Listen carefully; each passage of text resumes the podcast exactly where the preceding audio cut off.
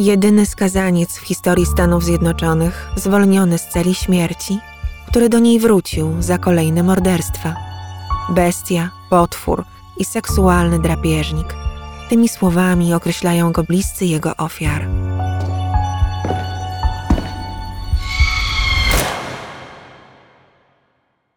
Kenneth McDuff urodził się 21 marca 1946 roku w miasteczku Rosebud w stanie Teksas. Był piątym z szóstki dzieci Johna Allena i Eddie McDuff. Jego ojciec był szanowanym przedsiębiorcą, który dorobił się na boomie budowlanym w Teksasie w latach 60. Chłopak był rozpieszczany przez rodzinę, w szczególności przez matkę.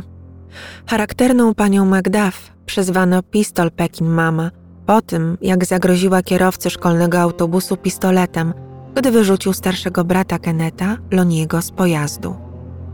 Kenneth w szkole miał zasłużoną opinię łobuza. Dręczył młodszych i słabszych kolegów. Po przegranej bójce z atletycznym i popularnym chłopakiem Tomim Simonsem porzucił szkołę i rozpoczął pracę u ojca jako pracownik fizyczny. Dorabiał też sobie pomagając sąsiadkom, szczególnie starszym paniom, które podobno uwielbiały, gdy kosił ich trawniki, a nawet były o niego zazdrosne. Do 19 roku życia sprawiał problemy poza domem, ale udawało mu się nie wchodzić w konflikt z prawem. 4 lutego 1965 roku został skazany za serię 12 włamań na 4 lata więzienia. O dziwo, zwolniono go już w grudniu tego samego roku. Kilka miesięcy później wdał się w bójkę. Znów został aresztowany i znów uwolniony.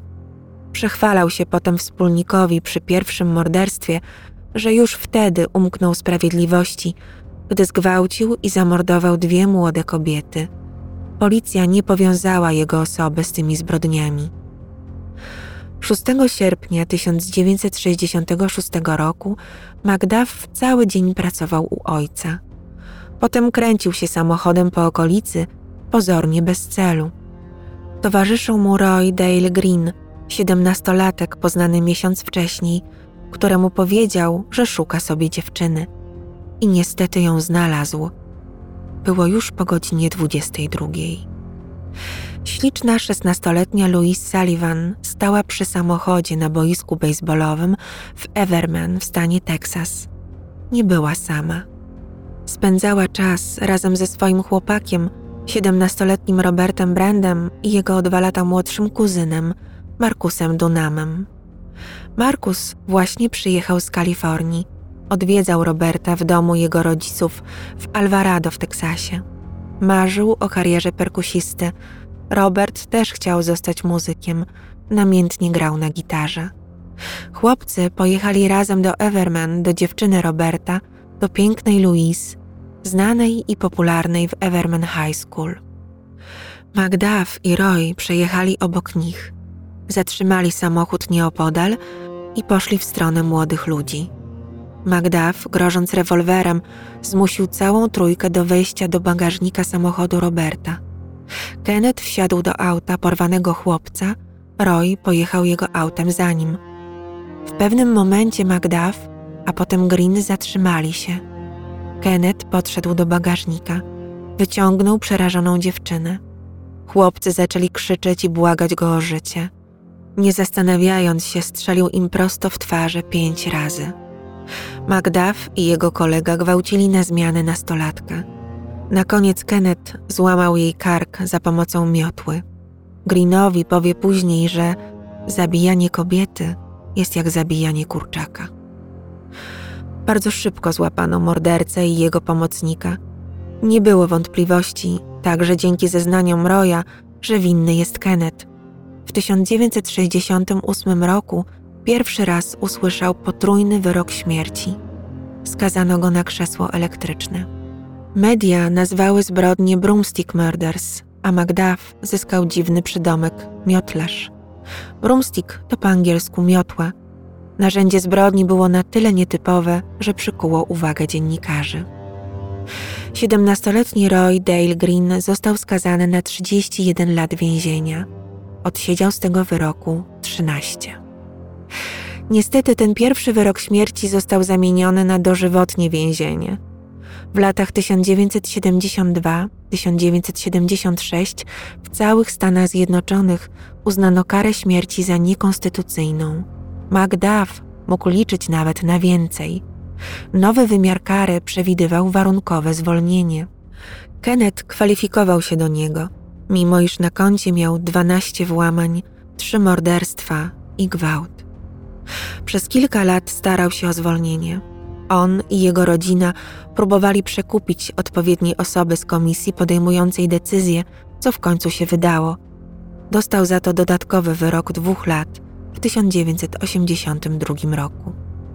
Sytuacja rozwiązała się sama w 1989.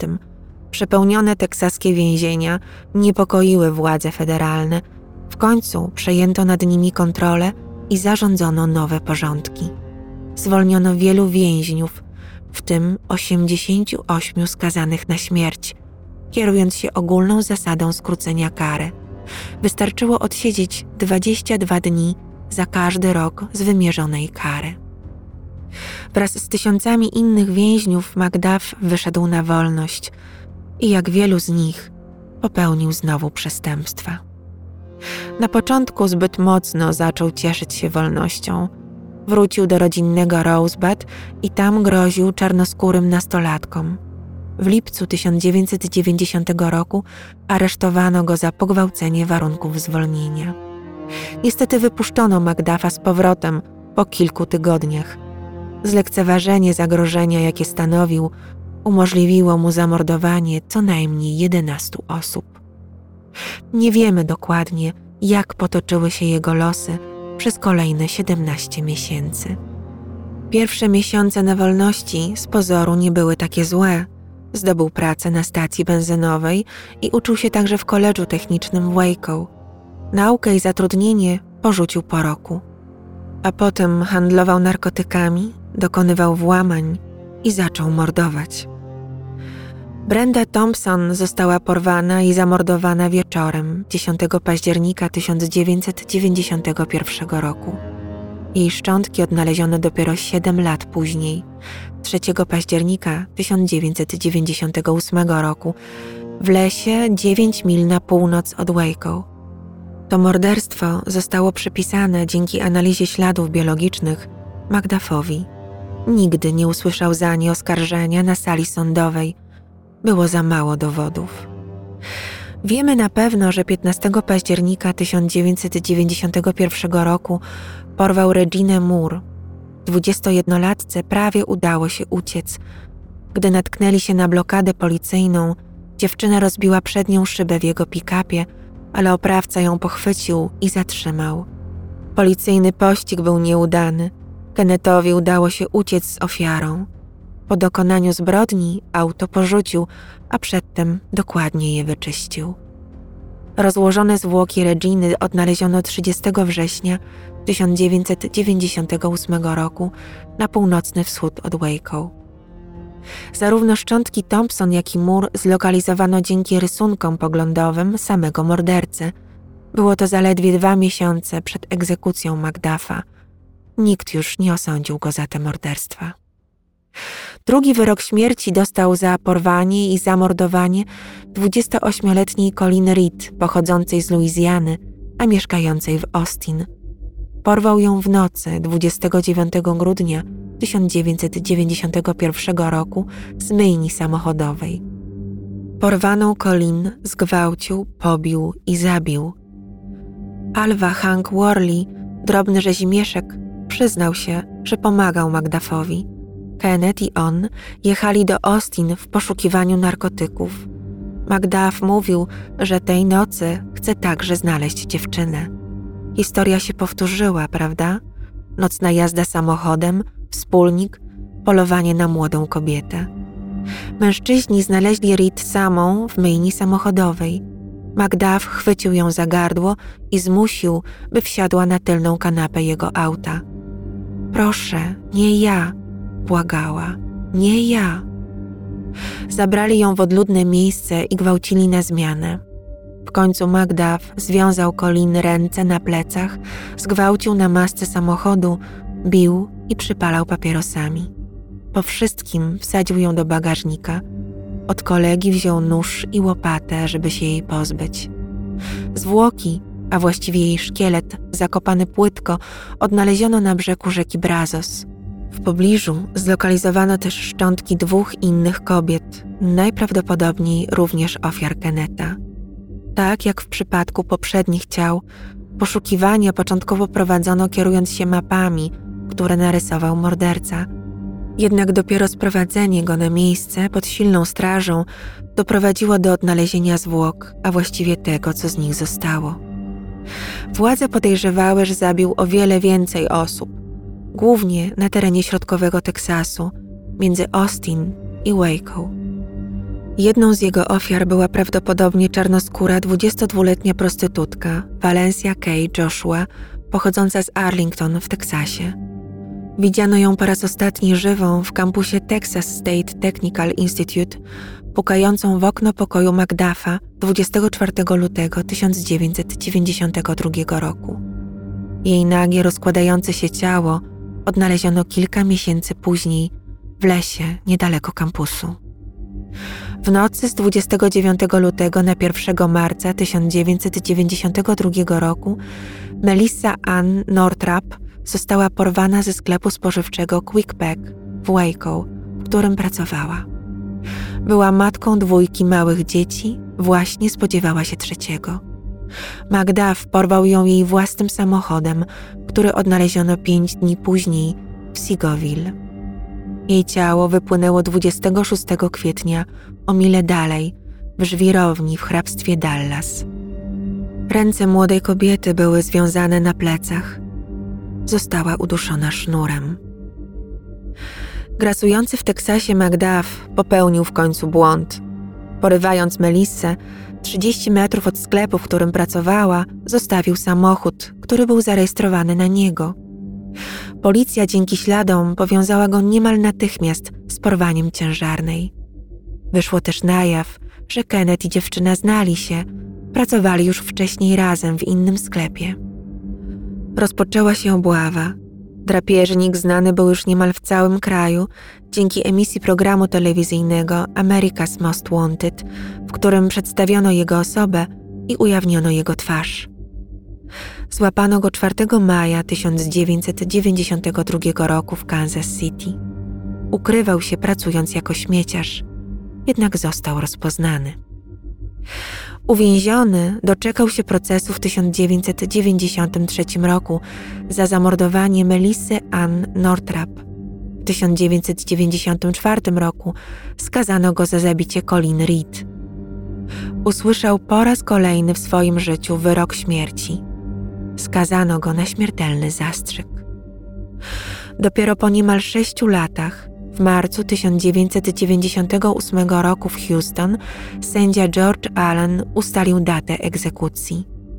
Macduff przyjął to milcząc, podczas gdy rodziny ofiar, obecne na sali sądowej, wpatrywały się w niego intensywnie. W chwili, gdy Macduff poprosił o ostatni posiłek, jego prawnicy wciąż starali się o opóźnienie wykonania egzekucji, żądając dodatkowych testów śladów biologicznych domniemanego według nich mordercy. Sąd odrzucił ich prośbę. Wyrok wykonano 17 listopada 1998 roku. Chcę, żebyście wszyscy wiedzieli, jak bardzo się cieszę, powiedziała Brenda Solomon, która oglądała egzekucję i dodała: Wyglądał jak diabeł. Poszedł tam, gdzie jego miejsce. Czuje się szczęśliwa, czuje się cudownie. Magdaf zabił jej córkę, 22-letnią ciężarną Melissę. Nie mogę sobie wyobrazić, by w tym kraju był ktoś, kto bardziej zasługuje na śmierć niż Kenneth Macduff, powiedziała Lori Bible, siostra zamordowanej Colin Reed. Mimo wzburzenia oddała swoje miejsce świadka egzekucji mężczyźnie, który prowadził śledztwo i aresztował Macduffa. Pięć innych osób związanych z ofiarami Keneta oglądało jego śmierć. Ostatnie słowa skazańca brzmiały: Jestem gotowy, żebyście mnie uwolnili. Uwolnijcie mnie. Osiem minut później, o godzinie 18.26, stwierdzono zgon Keneta Magdafa. Egzekucja przebiegła prawidłowo. Gdyby go nie otruto, i tak by umarł niebawem. Chorował na zapalenie wątroby typu C i na marskość wątroby. Była to siedemnasta egzekucja wykonana tego roku w Teksasie, stanie, w którym najczęściej skazuje się na śmierć i wykonuje najwięcej wyroków śmierci w całych Stanach Zjednoczonych. Nikt nie odebrał jego ciała. Został pochowany na więziennym cmentarzu zwanym Peckerwood Hill. Miejsce przeznaczone jest na pochówki więźniów, których bliscy nie zgłosili się po szczątki. Na jego grobie jest prosty biały krzyż z namalowaną datą egzekucji i numerem jego celi śmierci X999055. X oznacza stan Teksas. Macduff zabrał do grobu wiele tajemnic. Przede wszystkim nie opowiedział, jak dokładnie zginęły jego ofiary i ile ich było. Publicznie zaprzeczył też, że jego córkę Teresę urodziła kobieta, którą zgwałcił w 1964 roku i próbował namówić do szmuglowania narkotyków oraz prostytucji w Las Vegas. Wypierał się, że jego rodzina zapłaciła 25 tysięcy łapówki, by uzyskać zgodę na warunkowe zwolnienie w 1989 roku. Twierdził do końca, że jego pomocnicy Green i Worley kłamali.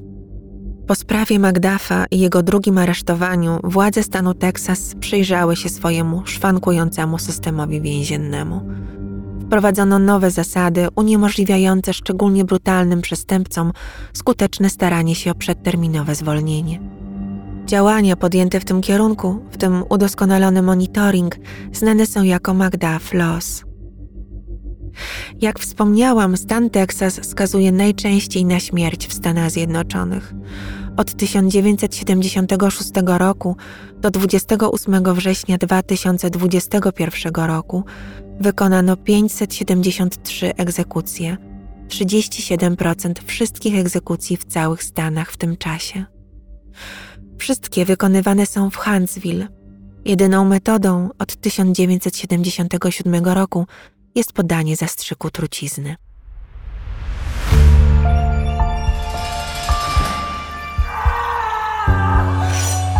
Dziękuję za Waszą uwagę. Zostawiam Was też z refleksją, aby odpowiednie władze częściej podejmowały decyzje, które będą ratować i chronić ludzkie życie, a nie wystawiać je na zagrożenie ze strony morderców. Do usłyszenia. Mam jeszcze dla Was wiele historii. Świat pełen jest prawdziwej makabry.